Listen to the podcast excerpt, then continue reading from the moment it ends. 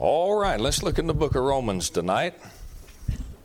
Romans chapter 1. Romans chapter 1.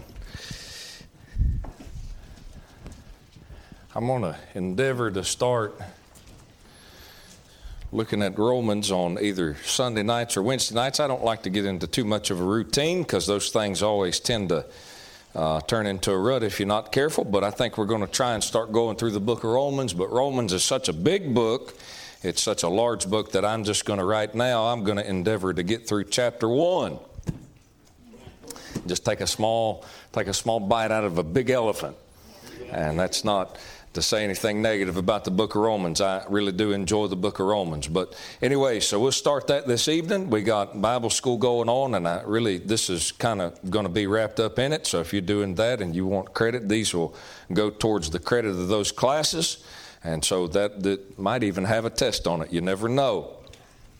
That might be a little bit threatening to some folks. I don't know. But no threat intended. All right, Romans chapter 1. Let's read a little bit and then we'll go to the Lord in prayer. Romans chapter 1, verse 1, the Bible says, Paul, a servant of Jesus Christ, called to be an apostle, separated unto the gospel of God, which he had promised afore by his prophets in the holy scriptures, concerning his son Jesus Christ our Lord, which was made of the seed of David according to the flesh and declared to be the Son of God with power, according to the Spirit of holiness, by the resurrection from the dead, by whom we have received grace and apostleship for obedience to the faith among all nations for his name, among whom are ye also the called of Jesus Christ, to all that be in Rome, beloved of God, called to be saints, grace to you and peace from God our Father and the Lord Jesus Christ. Now, we won't get that far tonight, but I did want to read that because that is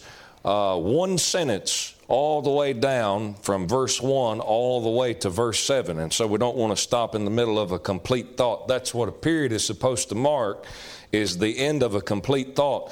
But we probably won't even get out of verse 1. I, well, I know we won't because that's all I'm prepared to preach on is verse 1. And you better be thankful because there's a lot there's a lot in Romans chapter 1. But that's all one sentence. So, all right, let's pray. Father, we thank you, Lord, for your goodness to us tonight. Lord, we do thank you for allowing us, God, to be here. Lord, thank you for allowing me to be home. God, I thank you for this place. I thank you for this church. God, thank you for these people to preach to. And Lord, thank you for a Bible. God, thank you, Lord, for the Holy Spirit, God, to lead us and guide us. Excuse me, Lord. And I pray, God, that you'd help us tonight. God, I pray that you'd meet with us, God, and deal with our hearts. I pray that you'd help me to be clear and, Lord, what I'm trying to get across. And God, I pray that you'd take your word and deal with your people's hearts as you see fit. And God, Lord, do a work that only you can do. And we'll thank you for it, Lord. We thank you. Lord, we love you. God, thank you, Lord, for what you did for us at Calvary. In Jesus' name we pray. Amen. Amen. All right, Romans chapter 1. Let's go back up to verse 1. That's what we're going to hone on here, hone in on here this evening. The Bible says, Paul, a servant of Jesus Christ, called to be an apostle, separated unto the gospel of God. Now there's three things right there in that verse. Paul is talking, obviously. That's the first word in the entire book. And so the title of the book, as is often printed by Bible publishers, it says the Epistle of Paul the Apostle to the Romans. And so it opens up the first word, Paul. Paul wrote the book. And so when Paul opens up the book, it's a little bit different than the way that we introduce ourselves or the way that we write letters today. We usually write a letter and then we sign it, you know, sincerely whoever. Uh, in my case, I would say sincerely not whoever, but sincerely Nathan Irie. That's the way that we sign it today. But in these days, they did it the more logical way. They would just let you know who it was writing you the letter. That way you didn't have to read 16 chapters and get to the end and, oh, this was from Paul. Maybe I actually ought to pay attention to what he had to say. That way, if anybody didn't like Paul, they knew to just immediately ignore it starting out altogether. Uh, I don't recommend that you did that. I don't recommend that you do that today.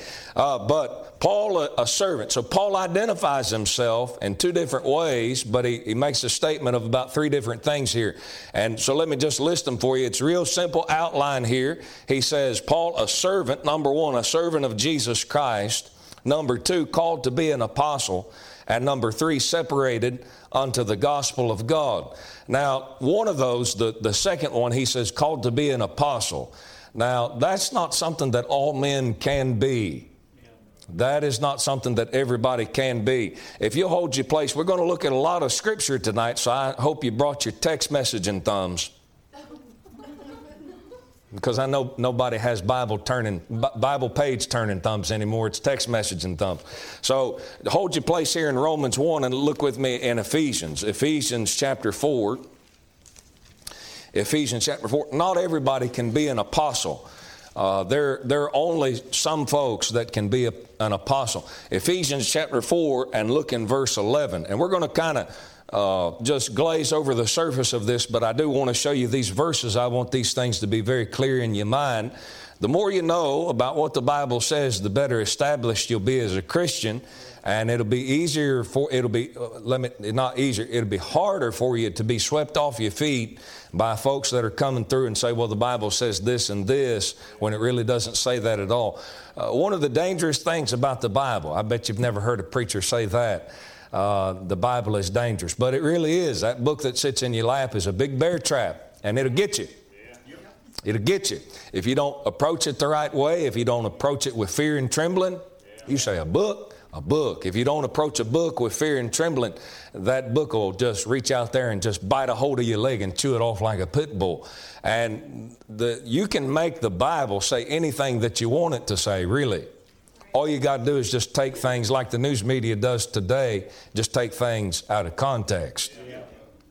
And every single one of you have had experience with that. If you haven't ever had it happen to you, which I bet most of you have, you've seen it done on a regular basis. The news media makes their living at taking things out of context. And it don't matter if they're Republicans, Democrats, it doesn't matter if they're medical doctors or lawyers, it doesn't matter who you are. The media makes their living by pulling things out of context. And that's why you should believe very little, if any, of what the media says. But, anyways, he says here in Ephesians 4, verse 11 is where we're going. Ephesians 4, verse 11. He says, And he gave some, the first thing on the list is apostles. He gave some apostles, not everybody, some. And some prophets, not everybody, some and some evangelists and some pastors and some teachers. So, not everybody, it's not a one size fits all. Now, salvation's a one size fits all, right? I, I hope uh, this is a Wednesday night crowd. I trust that everybody has at least made a profession of faith, and if you haven't, you need to get that thing right. You need to know that you have eternal life, or you're going to die and bust hell wide open, and that, that that's going to be worse than you can ever imagine. But here on a Wednesday night, we're trying to talk to the folks that have made a profession of faith, and salvation is a one size fits all, but as far as people's place in the body of Christ, that is not a one size fits all. Look with me over in the book of 1 Corinthians, 1 Corinthians chapter 12. 1 Corinthians chapter 12, and while you're going there, I'm going to do something about the temperature up here, much to some of y'all's dismay. So, Brother Nathan, what are you going to do with the temperature? I ain't telling. It's a secret.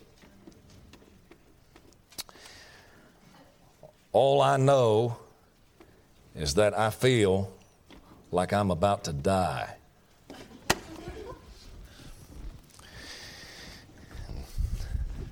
You'd be surprised what two degrees will do to you when you got used to a certain temperature. And some sneaky devil in the congregation got up here and messed with it. I know it was. And so I'm going to pray that God will expose you and break your finger. No, I'm not going to pray that. I'm not going to pray that. 1 Corinthians 12. All right, so God gave some apostles. 1 Corinthians chapter 12, and look with me in verse 27. The Bible says, Now ye are the body of Christ. Ye, that's a plural term that uh, people have problems with these and thous. Let me just clear it up for you right now. I'm going to make you a lot smarter than you were before you came, okay? Thee, thou, that's singular. Thee. That's, that's what we would say today as you. But when the Bible speaks, when folks spoke in 1611, they were a lot smarter than folks in 2023. I know that none of the colleges teach it. Oh, them dumb, antiquated people back in the 1600s. How come you don't say that about Shakespeare? It was written the same, roughly around the same time, the same sort of English. The Elizabethan English is what they call it. The Bible. Dumb thumps, but old Shakespeare. So you got a problem there. Something ain't right. Thee and thou, that's singular. You, ye, That's plural. See, you're a lot smarter already. I can see your head getting real big. Now, you're the body of Christ and members in particular. So you're all the body, but each one of you are members in particular. Uh, this same chapter says, you know, eh, the whole body's not a nose. That would be really weird if you was walking down the street and all of a sudden you saw this big nose coming towards you. Watch out, it might sneeze. You'd be in a mess, wouldn't you? Only about three of you got that joke. But it's really not a joke. It'd be really strange if you walked up on a mother holding a baby and all of a sudden she pulled the, the, the covers back and it was this big ear laying in there. You'd say that's a deformity.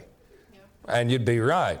Well, see, the body has several different members. Everybody doesn't serve the same place. Well, look here in verse 28. This is really what I'm trying to show you. And God has set some in the church first apostles, secondarily prophets, thirdly teachers, after that miracles, then gifts of healings, helps, governments, diversities of tongues. Now look at verse 29. Are all apostles? Well, there's an implied answer there, and the answer to that is no. Everybody in the body of Christ is not an apostle. And so we could spend a lot of time on this, which I don't want to do tonight, but I'll just say this. What that means is that everybody is not going to have the apostolic signs yeah. healing. Uh, I was going to say walking on the water. Next time somebody tells you that they're an apostle, just say, all right, drink this poison and let's see if you make it.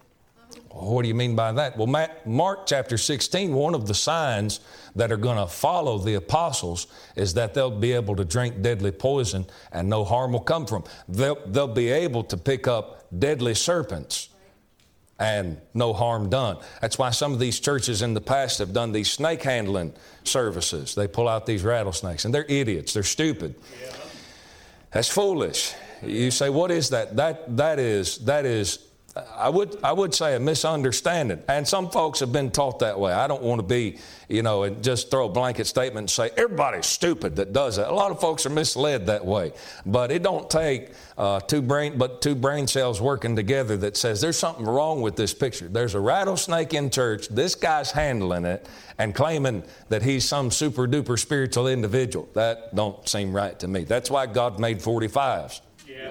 Amen. That's a fact.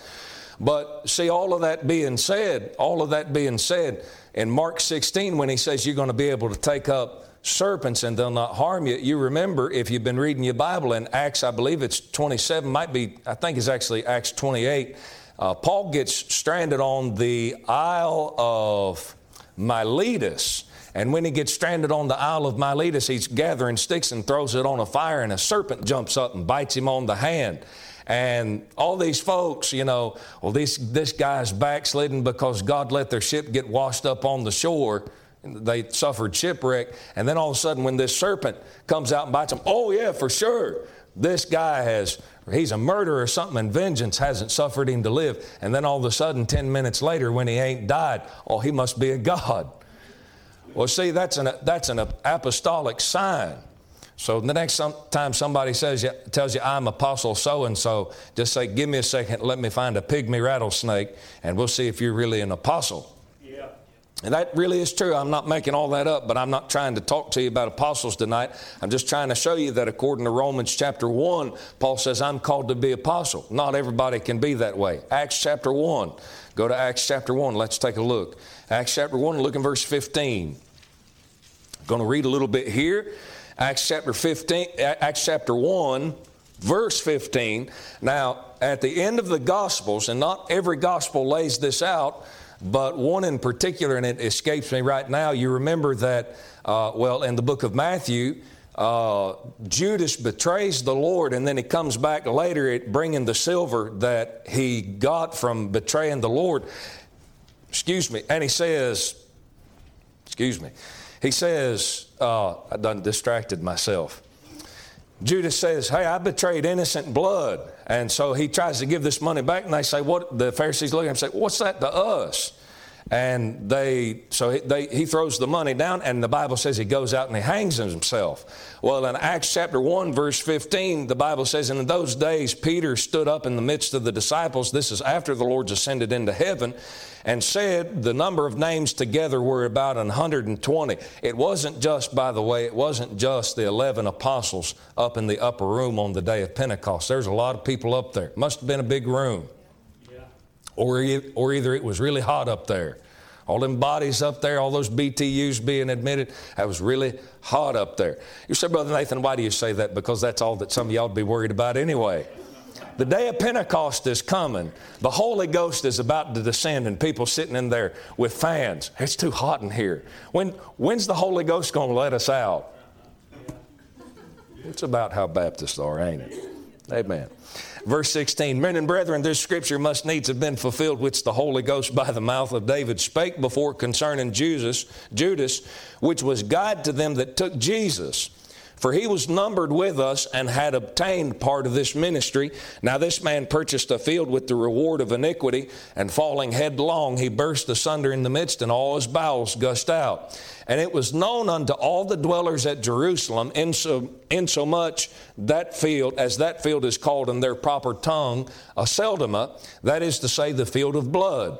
For it is written in the book of Psalms, Let his habitation be desolate, and let no man dwell therein, and his bishopric let another take. Wherefore, of these men which have companied with us all the time that the Lord Jesus went in and out among us, beginning from the baptism of John unto that same day that he was taken up from us, must one be ordained to be a witness with us of his resurrection. You say, what are they trying to do? They're trying to fill in the spot that Judas left. Judas, listen, I know this is a really wild thing. Judas was lost, and he was an apostle. Brother Nathan, I didn't know that that was possible. I mean, just read the scripture. I mean, I can't make this stuff up if I tried. Judas, Judas was not a good man, and yet he had all the apostolic signs. Hi, I'm Apostle so and so. Are you a Judas kind of apostle? Oh, Judas wasn't really an apostle. He, he had the apostolic signs when they was casting out devils. Judas was standing right with them, casting out devils too. It's kind of interesting because the Antichrist, the, the man of sin, you might call him the Antichrist. I really don't like using that term because Antichrist is really a, a, a spirit according to the book of First John. But when the man of sin shows up, who's commonly called the Antichrist, he shows up working apostolic signs, calling fire from heaven like Elijah. I mean, who wouldn't believe him? Man, in a day and age when people are so sensational, oh, I just, I felt it. I know I put my hand on the TV and I felt something. yeah, that's called static electricity but I felt it go up and down my. Sp- oh, I just know that it was real. When a day where people would rather believe what they feel at the expense of what God's, God's book says, who's not going to fall for that stuff when the man of sin shows up? You better get saved. Because if you ain't saved, you're going through that. Yes, sir. You better get saved. If you're saved, you don't have to worry about that. Uh, anyways, so what they're trying to do is they're trying to fill the spot that Judas left. Judas left a hole. He was an apostle. So, well, now we've got to figure out who we're going to put in his place. Look down here in verse uh, 23. And they appointed two Joseph called Barsabas, who was surnamed Justus, and Matthias. And they prayed and said, Thou Lord, which knowest the hearts of all men, show whether of these two thou hast chosen, that he may take part of this ministry and apostleship. So they're trying to put somebody back in that place. Everybody can't go there.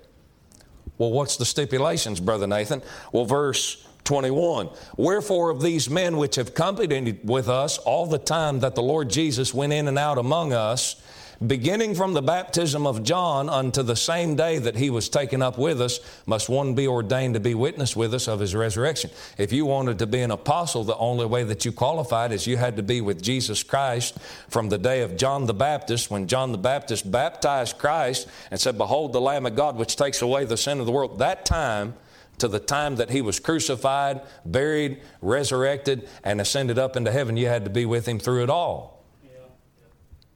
Now, this just begs the question. This is not in my notes. I've really spent too much time here, and so we've got to get on with things. But uh, how would you like to have missed that church service right there in Acts chapter 1?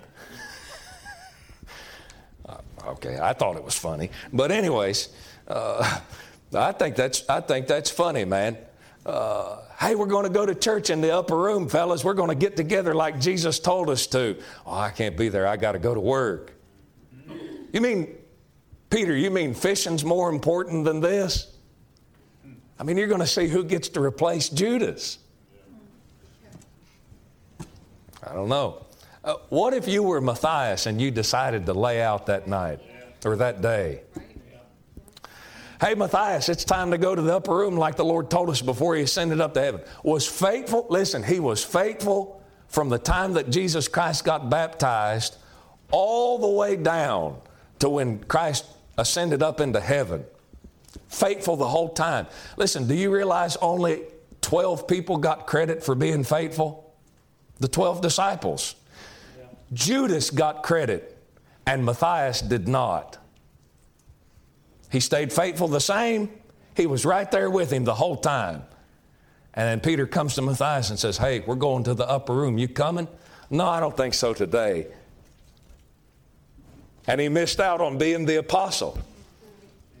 You don't know what you're going to miss when you miss assembling with God's people. That's where the Lord is. That's, that's where He is. You just never know. All right, Romans chapter 1.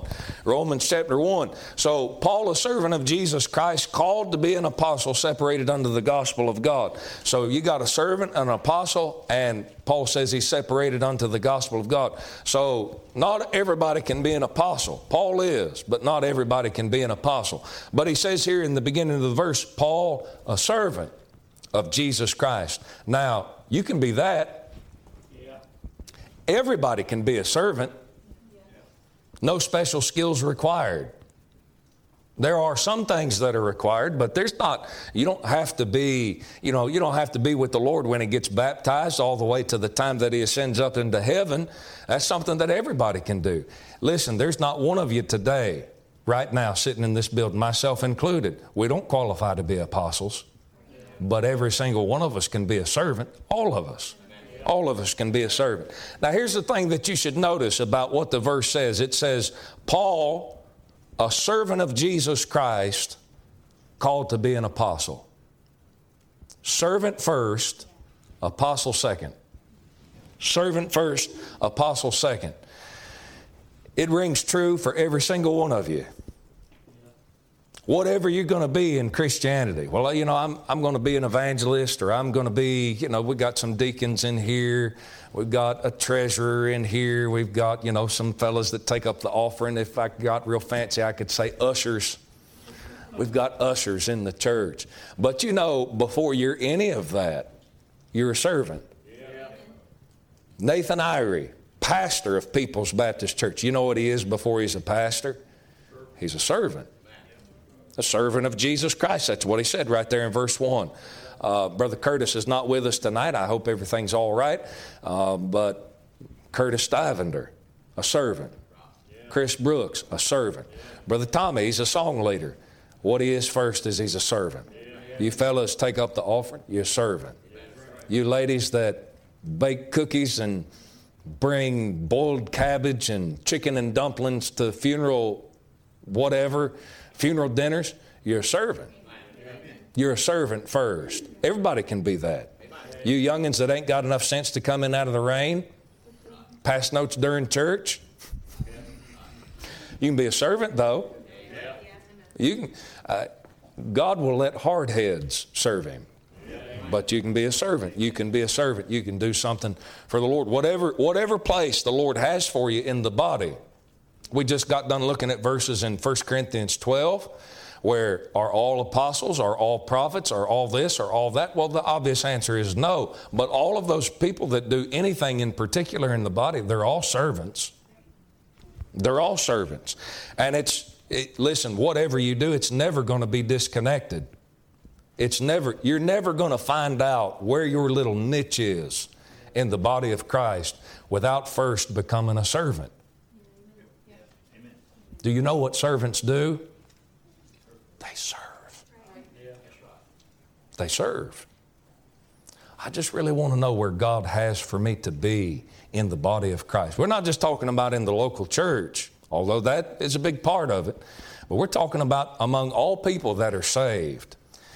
Uh, where does, what, what does God want me to do with my life? Well, I can tell you a collection of things that God wants you to do with your life. God wants you to be thankful. He says that's the will of God. God wants you to abstain from fornication. He says right there in 1 Thessalonians, the first I told you is 1 Thessalonians 5, 1 Thessalonians 4. Abstain from fornication because this is the will of God. See, there's things like that lined out throughout the scripture.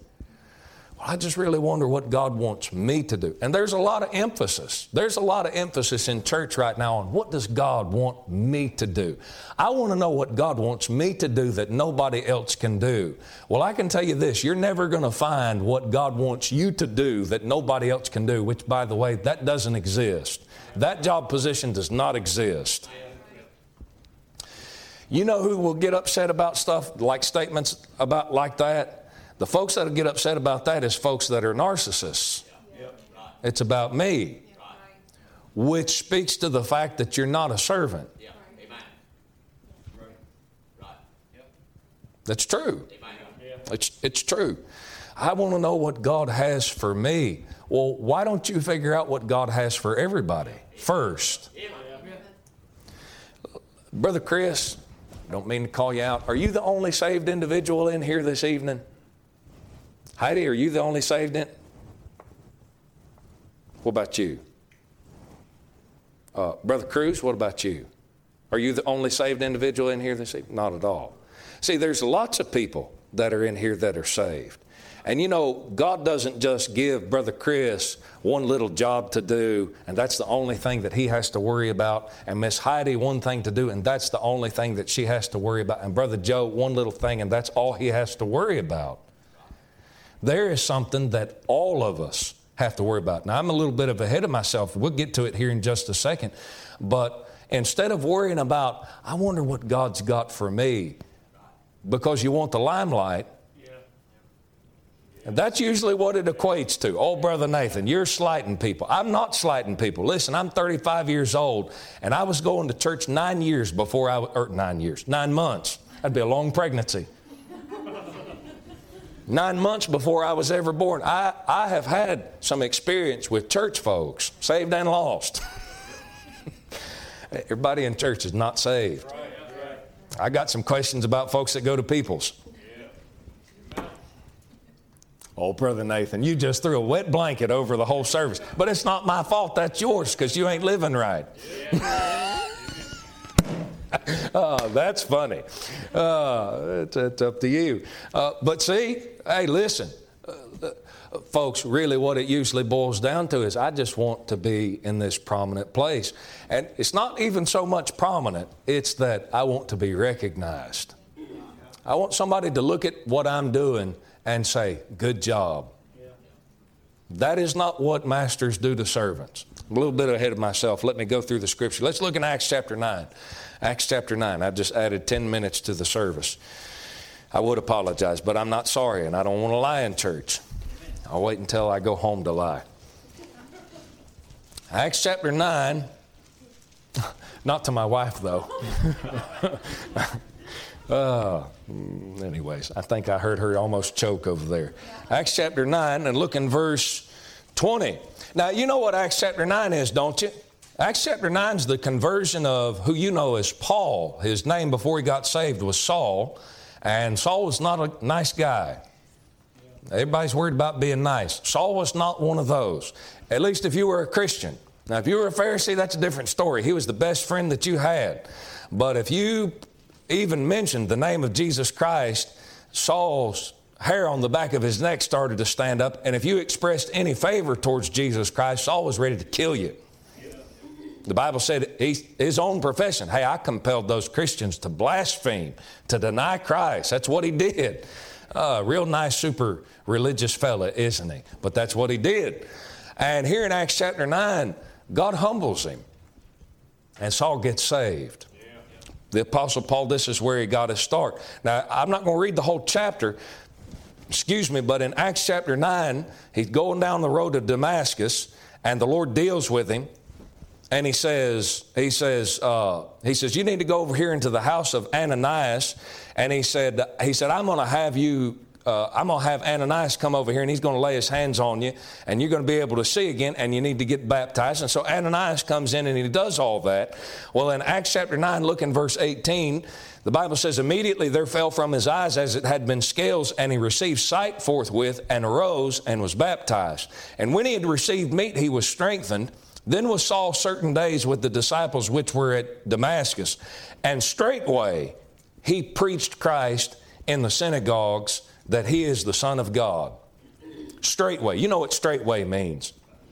That means, like, if you have to go from here to Harvey's, that doesn't mean that you stop at Pizza Hut first and, well, I got to go get gas and I need to run over here to Dollar General and then I got to stop by the bank because I ain't got no more money.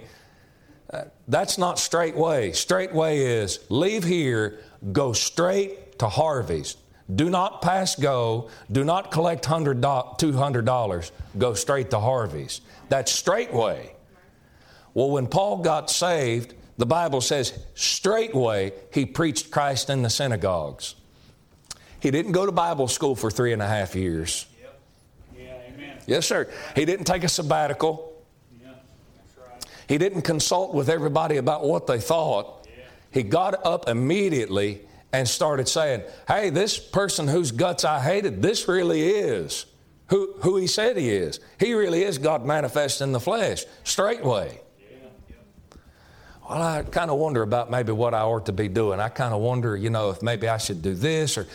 Paul didn't sit around in his, in his office and in his study and say, I wonder if God wants me to be an evangelist or if God wants me to be a missionary or if God wants me to be a pastor, or if God wants me to be an apostle or a prophet. I wonder what God really wants me to do. Paul never Paul never even asked the question. Paul just got up from where he was and spent a couple of days with the disciples and bam, starts getting into all these synagogues and stirring up trouble. Yeah. This old troublemaker, straightway. Brother Nathan, I got saved. Well, praise the Lord, I'm happy for you. Now what you going to do? Oh, don't you think I really need to learn some things? Absolutely. But didn't you learn that you were a hell-bound sinner? Yeah. Didn't you learn that God loved you so much that He sent His Son to die for your sins? Yeah. Didn't you learn that Jesus Christ will save whosoever will come to Him? So the question is, what you going to do? Oh, I just, I just don't think that I could really do that. Why not? How about if I gave you a title in a church? Could you do that? Oh, yes, I could do that right away. Of course you could. But if you got to go out there to where nobody's going to pat you on the back and say good job, and people's going to make fun of you, and people's going to possibly, I've never had it happen, thank the Lord, but possibly going to spit in your face. I have had folks cuss me out. I have had folks slam the door in my face. But you couldn't do that. Because, I mean, servants deserve to be treated better than that.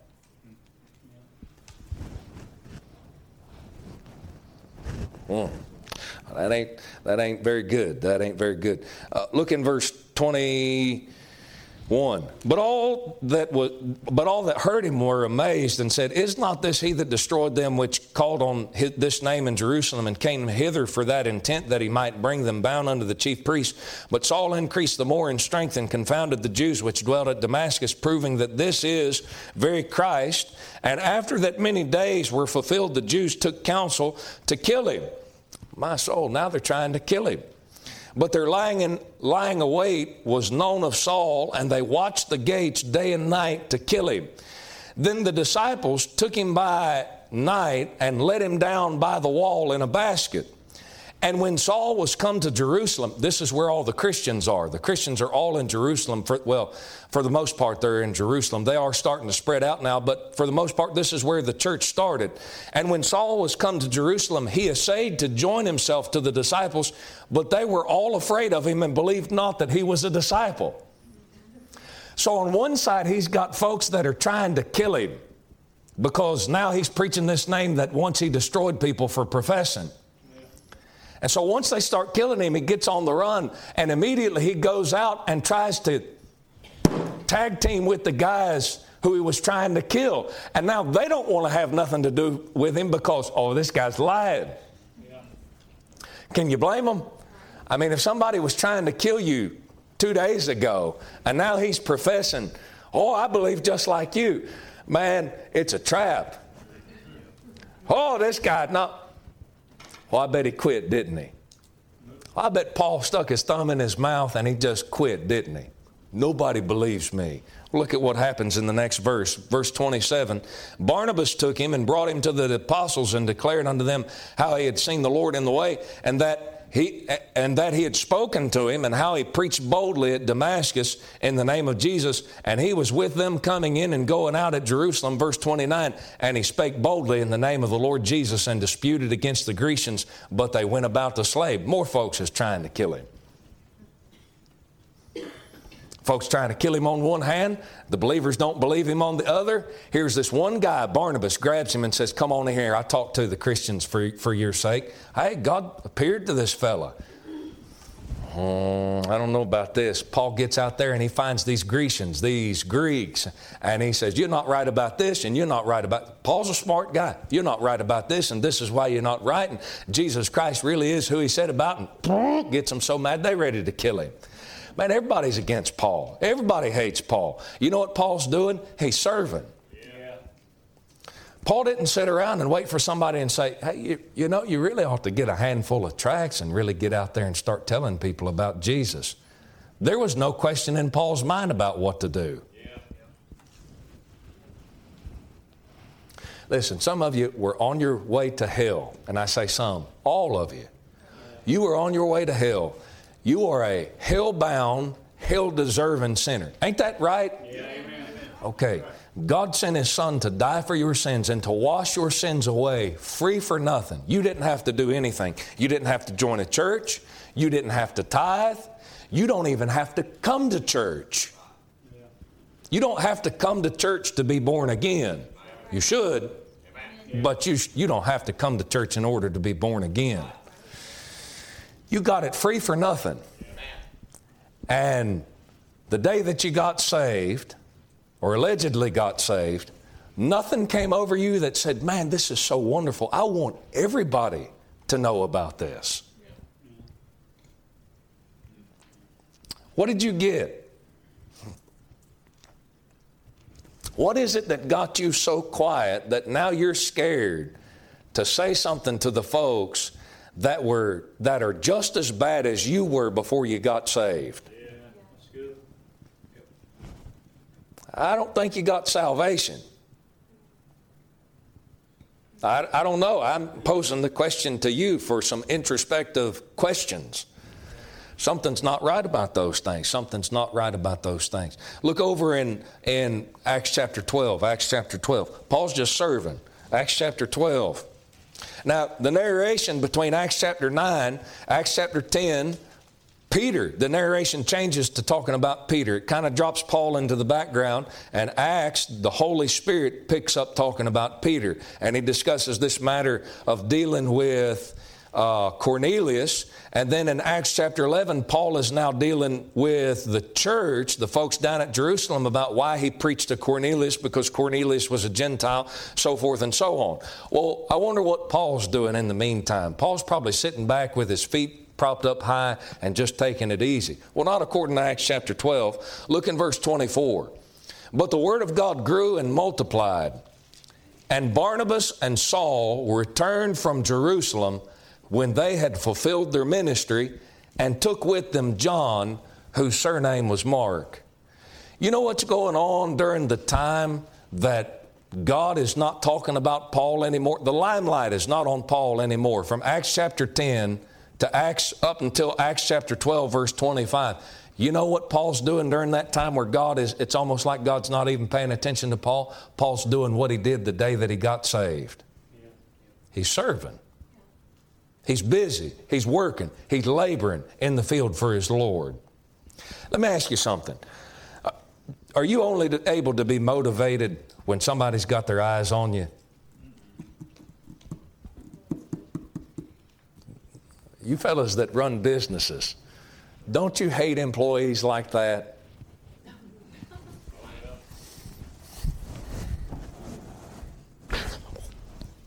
There's the boss man. You, you, you employees that don't run your own business, don't you hate other employees like that? You know why you hate employees like that? I'm looking at all the ladies and young folks. Where's all the men? I found them here just say. All you fellas that don't, all the men is looking for the men. Uh, you know why you hate employees like that? Because you have to pick up the slack. So when Christians don't serve in a local New Testament church, and other Christians are mad at them because they're not doing anything, oh, you shouldn't be so judgmental. Well, why should we not? We have to pick up your slack, stupid. We have to sing twice as loud because you're not here. Hmm? Our voice gets shot after a while. We really want to have a slamming church service. Okay, I want to have a slamming church service. I want, I want it to be enjoyable. I want it, I want to have a good time. I know I'm a stick in the mud, but I love this. This is, this is what I live for. I mean, that's what I do for a living. So I think I can safely say this is what I live for. I love this. I want things, I want people to walk away from this place saying, man, I can't wait until Sunday. Amen. And frankly, when you're not here, all that does is makes people discouraged. That's all it does. Well, I'm just not that important. You're stupid. You're stupid because you're a liar. I know, I know you're a liar because the moment I get up here and tell you you're not that important, you turn red in the face. Who's this guy think he is talking to me this way? You said you're not that important. That's why you're not here.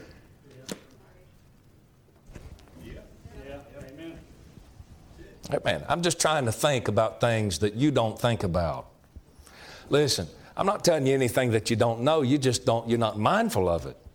You haven't stopped and said, hmm, you know, I'm not that important, but when the preacher says I'm not important, I get mad. Something's not right in here. Yeah. That's true. It's true. Serve. Servants serve. Yes, they do. Yes, they do. Uh, Acts chapter 13, right there. Acts chapter 13. Now, there were in the church that was at Antioch certain prophets and teachers as Barnabas and Simeon that was called Niger. We're going to start calling little Simeon Niger. Old Niger.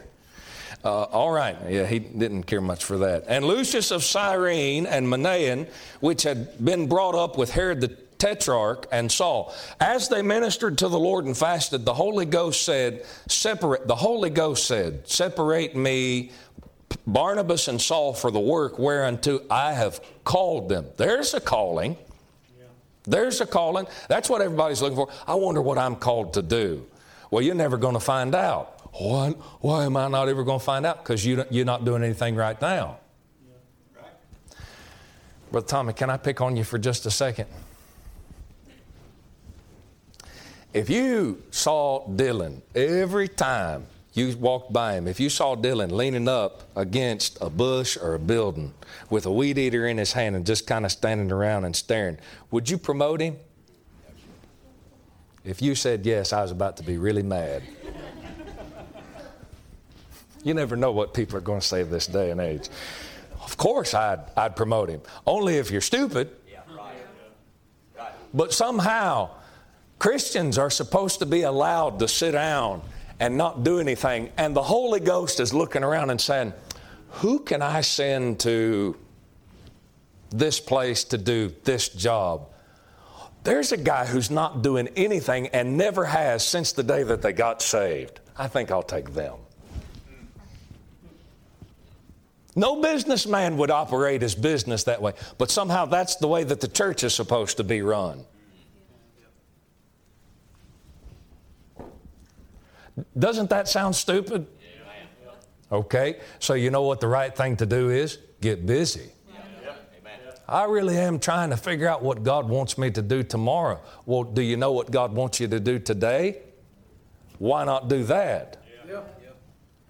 Thy word is a lamp unto my feet and a light unto my path. Right? Okay. Well, walk in the light that you have. Oh, you know, I'm just really worried about what God might want me to do next year. You ain't even got this year fixed. You haven't even set any goals. You haven't even set any goals for yourself this year spiritually. I think I'm going to memorize Psalm 119. I didn't think so. I don't know. I don't know what, what, what might be your goals, but I know this if you don't ever do anything, my soul, folks, uh, why would you sit around and say, Well, I just don't know. I just, I just feel so aimless in my Christianity. I just don't feel like God's really talking to me. Well, so glad you brought that up. We'll get to that here in just a second. Proverbs chapter 17, I'm not going to turn there. Let me just say this Proverbs 17 24, the last part of the verse, it says, The eyes of a fool are in the ends of the earth.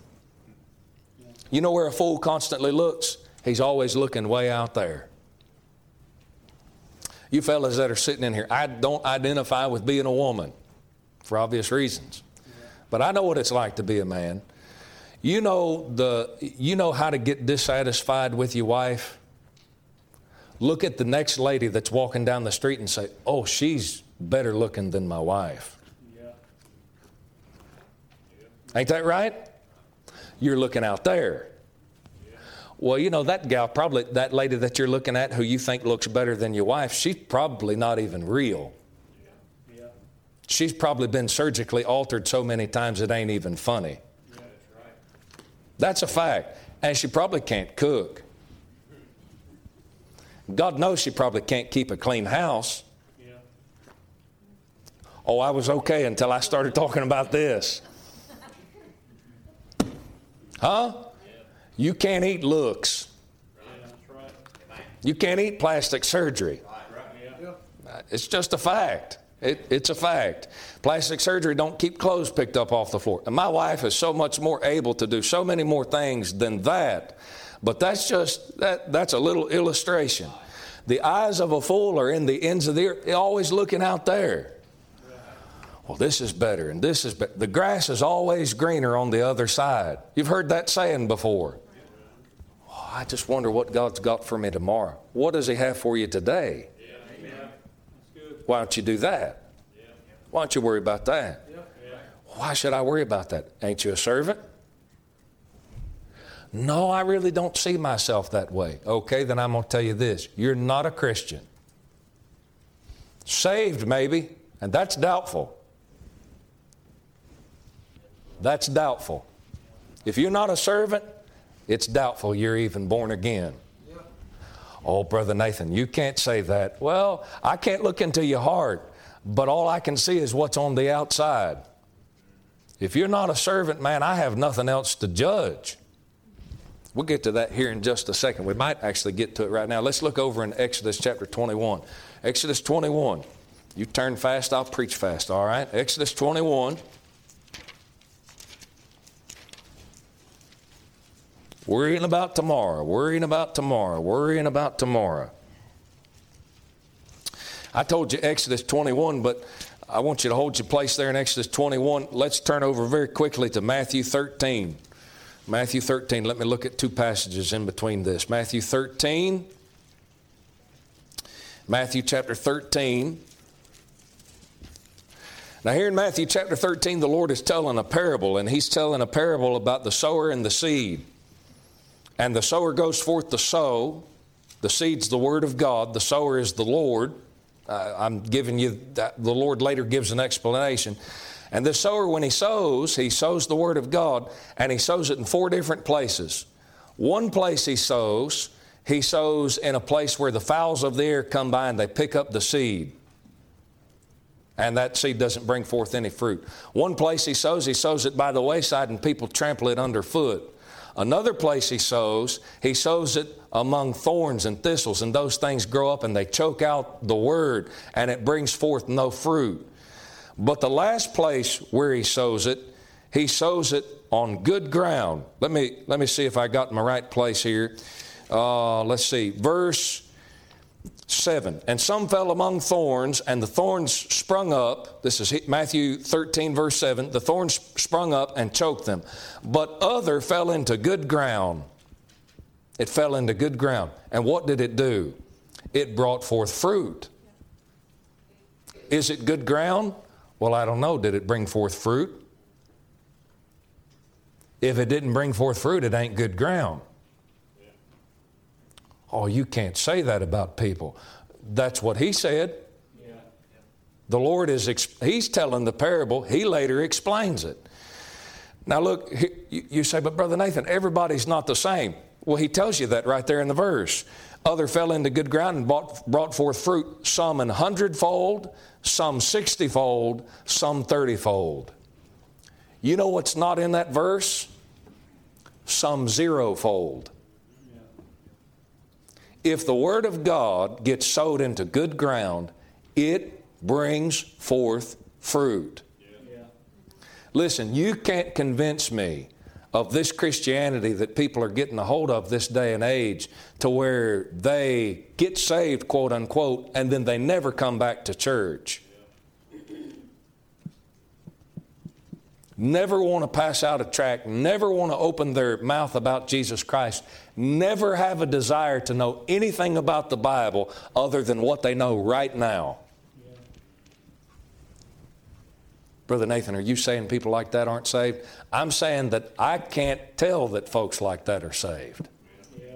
If they're saved, they're saved and disguised. Because when the Word of God hits good ground, it brings forth fruit. Oh, oh, legalist, legalist, legalist. Okay, Jesus Christ is the legalist.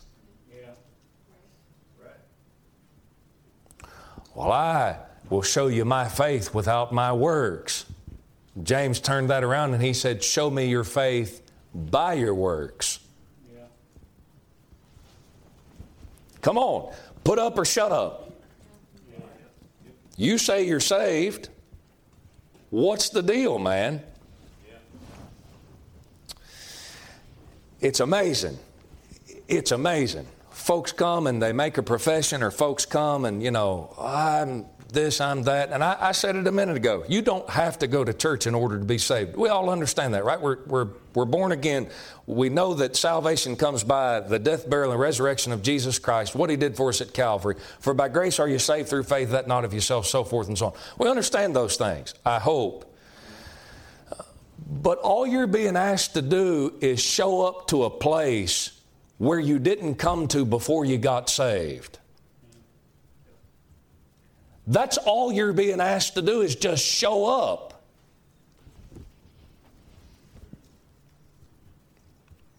And the preacher's the bad guy for saying, You're backslid if you're not here. Uh, okay, let's push it a little bit further. You're lost. Yeah.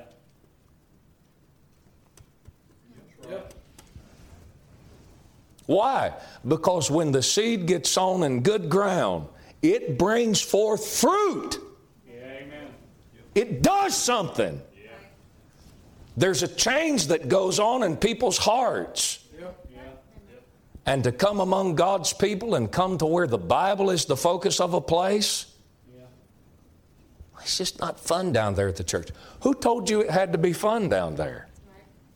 Whether it's this church or any other church. Who told you it had to be fun? You didn't get that out of a King James Bible. You got that from some demon possessed youth pastor.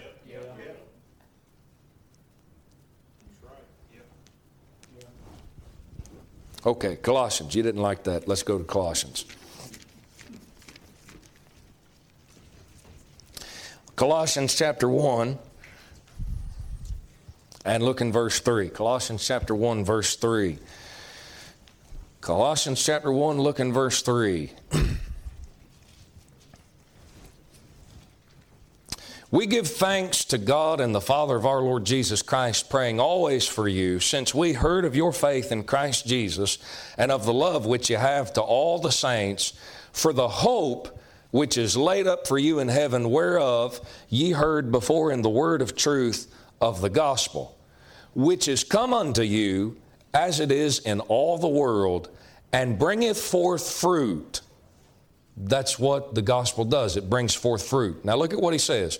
And bringeth forth fruit as it doth also in you, since the day ye heard of it and knew the grace of God in truth. Paul said, The day that you trusted Christ as your Savior, the day that the gospel came to you and you believed it, the day that you knew the grace of God in truth, what so many Christians are using as a license to do whatever they want. He said, when you found the grace of God as it is in truth, he said, it started producing fruit since day one. The very first day. It, you did, we didn't have to wait for two weeks to make sure that you got acclimatized to this Christianity thing. You didn't have to just ooze your way into it, it started doing something right at day one.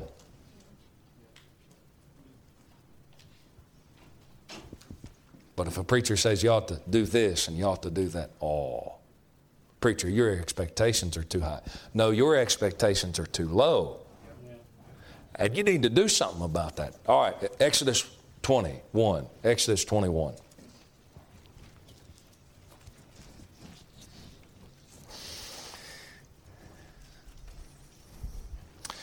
Look in verse 1, Exodus 21, verse 1. Now these are the judgments which thou shalt set before them if thou buy an Hebrew servant. Anybody in here thinking about buying a Hebrew servant? This passage is for you.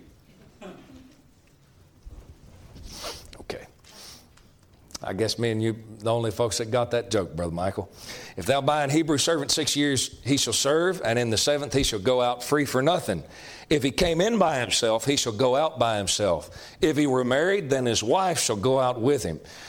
If his master have given him a wife, and she have borne him, set, borne him sons or daughters, the wife and her children shall be her masters, and he shall go out by himself. Can you see this going on in the United States? Man, you want to talk about the NAACP being after this guy. You say who? God. Some of y'all are so eat up with the news media, you can't even laugh about that.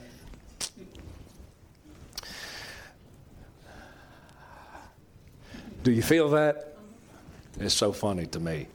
Some, some folks is doing all they can to stay awake. It'll be all right. This sermon is like the song that never ends.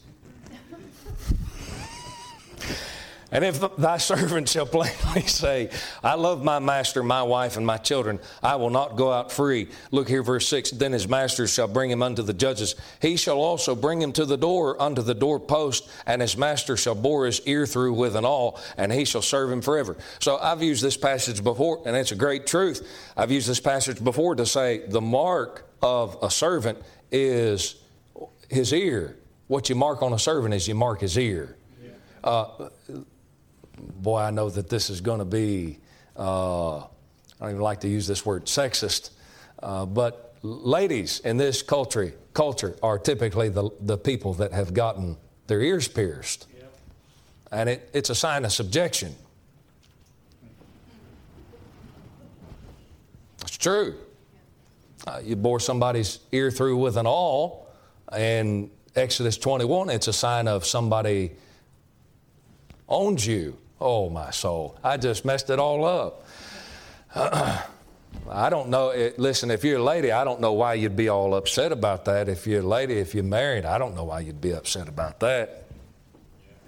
So, anyways, that, that's between you and the Lord. But it's a sign of subjection. Now you got these fellas walking around and got earrings in both sides. I, have been told that in one side, if you wear that, you know, you're queer. At least that was the what was the going statement when I was younger. And now guys walk around like that ain't nothing. I got a, a cousin, a second cousin, who has an earring, and my daughter Lois was real little at the time, and we went up to a family reunion. A good guy, nice guy. Don't have nothing against him except the fact that he wears earrings. It's a little bit weird for a man to do so. And Lois was sitting in his lap. She was real little, still had a passy in her mouth. What's that? Oh, it's an earring. Earrings are for girls. At least somebody knows. It's a sign of subjection. You mark their ear. You mark their ear. Oh, well, the relationship of a servant to his master is one of hearing. Well, you know, Brother Nathan, I just don't, God doesn't ever speak to me. Well, could that be because you don't serve? You know, God doesn't talk to folks that don't do nothing. Brother Nathan, don't you think we ought to take a vote about every take a vote for everything that we do in this church? Absolutely not. Why why shouldn't we? Because you haven't done anything for the last 15 years and God hasn't said anything to you for that duration.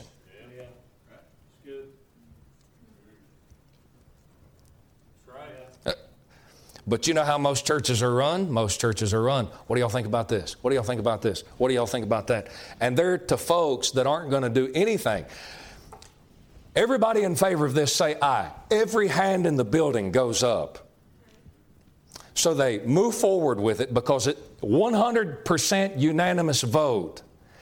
And two weeks later, there's a collection of about 15 people in a church of about 20 that are sitting back and saying, I just don't understand why we're doing that. I just don't like the way that he did that. Don't you think that we shouldn't have done something different? You're the one that voted for it. You know what that is? That's people who don't ever do anything. Don't come to church on Wednesday night. Don't come to Sunday school never pass out a gospel tract, never tell anybody Jesus Christ died for your sins. They haven't picked up a Bible in the last six months or 60 years. They've never prayed a prayer for anything other than, oh Lord, get me out of this problem, or Lord, I would really like to have. That's who those people are. And you want to talk about folks that will just destroy a church and run it through the wringer. Hey, don't you think you ought to pray for Brother Chris? Nah. Don't you think you ought to pray for Sister Lisa sitting back there? Nah. Just, just. You know why? Because it's not about me. It's not about me. And you know what the cover up for that often is? You know what the cover up for that often is? Well, no, it's not about me, it's about you.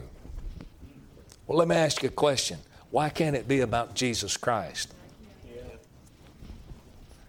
I'll tell you why folks want to make it about you. It's all about you. Oh, no, it's not about me, it's about you. Because in the back of people's mind, what they're hoping for is that you'll return the favor. Right. I said it was about you, and I hope you realize that it's not about you either, it's about me. And you know what it really equates to? It equates to manipulation. yeah. I scratch your back.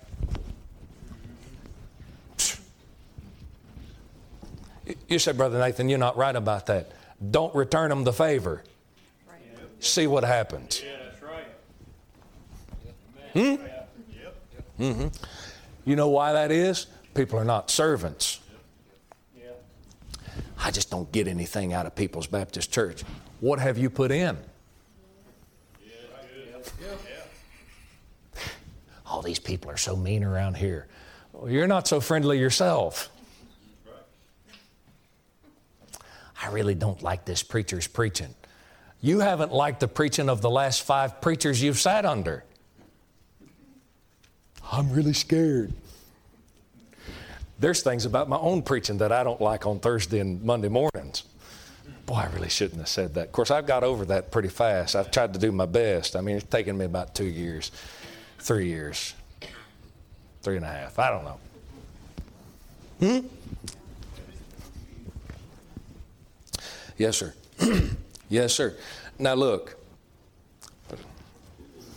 I almost lied. I almost told you I'm almost done. Give me just a second. I'll do my best to preach until I'm done. Exodus 21, listen. Exodus 21. Listen to me. It's service, right? What's in Exodus 20? Isn't it rules? Ain't it rules? Ain't it rules? Let me, let, me, let me tell you this. A lot of folks can't be servants. They cannot be servants. You know why they can't be servants? Because they can't even find a way to let God regulate their life. Yeah. Hmm? Thou shalt, thou shalt not, thou shalt not. There's a whole lot of thou shalt nots in Exodus 20. Yeah. It's regulation. Don't do this, don't do this, make sure you don't do this, and there's a couple of make sure you do do this. Not many, but there's a couple of them. Yeah. And the very next chapter is, by the way, if you buy a Hebrew servant, this is the way that you treat him. You know who the servant is? You said, Brother Nathan, he's not named. You know who the servant is? It's Israel. You know who the master is? It's God. Yeah. I just, I just don't know that I can really do that. I just don't know that I can shave out Yellowstone out of my TV watching routine. You're probably not going to find the power to be able to tell somebody that Jesus died for their sins either. Yeah. Amen. I mean, when you're turning on stuff to where profanity's pouring into your living room, and you can't find the power to pick up a Bible and read about the God that sent His Son to die for your sins, something He did not have to do. Yeah. If you can't find a way to turn this off and turn that off and make sure you do this and make sure you do that, you're probably not going to be a very good servant. You just you're not going to be able to do so. You're not going to be able to do so. Look in Luke chapter 17. Luke 17. Last one. Luke 17 and look in verse 7.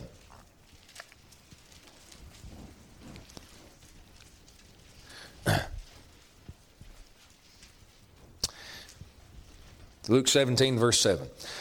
But which of you, having a servant plowing or feeding cattle, will say unto him by and by, when he is come from the field, Go and sit down to meat? Hey, go get yourself something to eat and will not rather say unto him, Make ready wherewith I may sup, and gird thyself, and serve me, till I have eaten and drunken, and afterward thou shalt eat and drink? It's in the form of a question. He said, Which of you, you got a servant, he just got out of the field. Are you going to tell that guy, Hey, go sit down and get yourself something to eat? I'm really, t- I know you're really tired. Brother Nathan, don't you know what time it is? I know exactly what time it is. Brother Michael bought a big clock and put it right there. I know exactly what time it is. Oh, Brother Nathan, don't you know that we're really tired? I do know that you're really tired. I've been there before.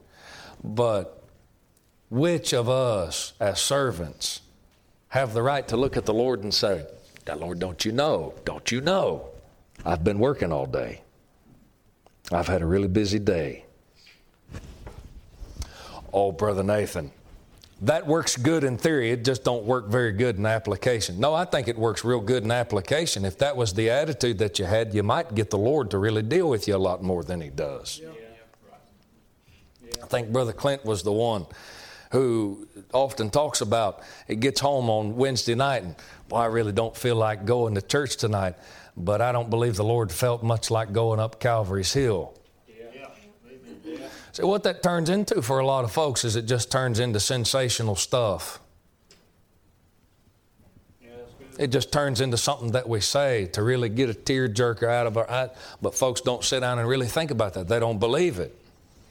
You say that at seven o'clock after the church service starts. Woo! People start shouting. But you say it at eight thirty or nine o'clock, and people sit there and go, mm, "Yeah, my TV show's on. I got stuff I got to do tomorrow, preacher." Well, I mean, it's your service towards the Lord. It really is. I know this in the book of Acts. Listen, in the book of Acts, Paul tarried and preached until midnight. Fella fell out and died. They raised him back to life, and Paul kept on preaching the rest of the night through. You say, what's the difference? Well, I don't know. Folks in the New Testament church in the book of Acts, they didn't have, they didn't have a New Testament because it hadn't been written yet. But they also didn't have TV, and they also didn't have air conditioning. A lot of things they didn't have. But somehow, now that we've gotten to the 21st century or whatever century this is, now we've gotten so sophisticated the preacher got to let out at a certain time. You know what's happened? We have lost our servant mindset. The New Testament church has largely lost her servant mindset. You say, what mindset is that? Look right here. He says, verse 9, doth he thank that servant because he commanded him that he did the things that were commanded him? I trow not. So likewise, when ye have done all those things which are commanded you, say, We are unprofitable servants, haven't brought any profit to my master. We're unprofitable servants, we've done that which is our duty to do. You know what servants talk a lot about? Christians that are servant minded, they talk a lot about duty. I didn't get anything out of the church for the last two weeks, but I'm going this week too. Why? Why would you go to church when you don't get anything? Duty. Yeah. Amen. Why would you read your Bible when you don't like it? Duty. Yeah. And for some reason, folks think that if that takes place, the Lord's supposed to come down out of heaven and say, Good job. You want a cookie?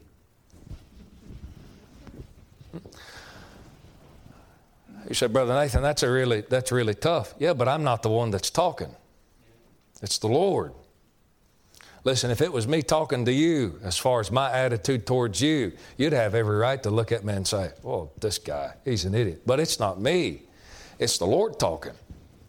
And God has every right to look at you and say, This is my expectations. And then when you do it, to look at you and say, Okay. No, thank you. No. I told you to do that. You know what this age is? Boy, I feel sorry for you fellas. Man, I feel sorry for you fellas in about 10 years when you start preaching on a very regular basis. Because this is an age to where Christians have to be. Come on, come on, it's okay. It'll be all right. You can make it to church. It'll be okay. Yeah. Yeah.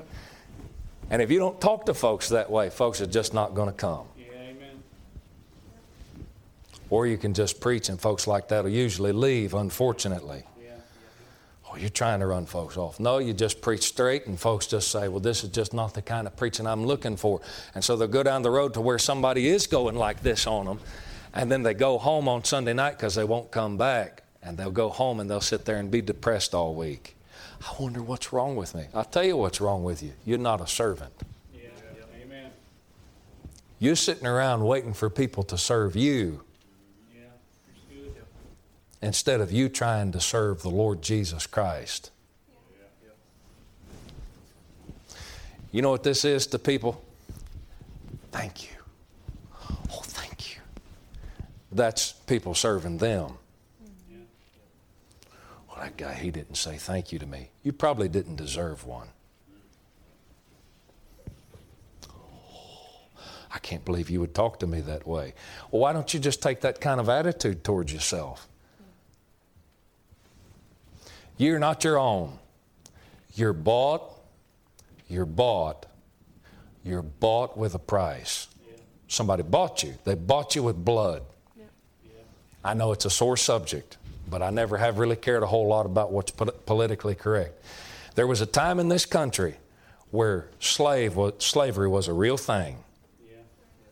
And those people that were slaves really didn't have rights. They didn't have rights. They had things they were allowed to do. I'm not saying that all of those slaves were had, had it so hard and all of the slaves were mistreated so bad. If you think that that's the case, you need to broaden your mind and read a little bit and quit listening to CNN. Yeah. amen. But some of them were treated bad. I don't deny that. But I can tell you this about all of them across the board they didn't have no rights. If a slave in this country wanted to get married, he had to go to his master can I marry this other slave over here? George Washington had slaves, and some of his slaves wanted to marry another slave that belonged to another individual. And that black man went to George Washington and said, Hey, I want to marry this gal. Can I marry her? He had to get permission. He was legally owned by George Washington. Hmm? George Washington allowed it, by the way and then worked out a situation to where those families could stay together. I think he sold him or something so that they could be put together. I Amen. A little history there for you. I wonder who I'm going to marry. I wonder who I'm going to marry. I wonder who I'm going to marry. Well, I know this. You better get to serving. Yeah. Yeah. Yeah. Amen. And when it comes time to get married, Lord, can I marry this gal? Good. Lord, can I marry this fella? That's what servants do because they gave up all their rights. The day that you got saved, you lost all your rights. You lost them all, all of them. Well, I have a right to not be in church on Wednesday night. Not according to God, you gave them all up. Yeah. Good. I got a right to do with my life whatever I want. Not the day that you got saved. You gave them all up. Your life belongs to somebody else now. Somebody bought you. You're a servant. Well, I'm just going to do what I want. And you're going to be the most miserable individual anybody has ever met. Yeah. Lost people have a better time living life than you will. Yeah. Because not only are you going to get it from the outside, you're going to get it from the inside. Something's going to be eating your lunch the whole time. You know this ain't the right life. You know that you're not in the will of God. You know you don't have God's approval on your life. It's that preacher. It's these people. It's that people. No, it's not. It's you. Yeah. You got to serve. Yeah. Yeah. Yes, sir. You know what the Bible says in the book of Revelation? It says, His servants shall serve Him forever. Be a wonderful time. Lord, I pray, God, you help us tonight, Lord, not.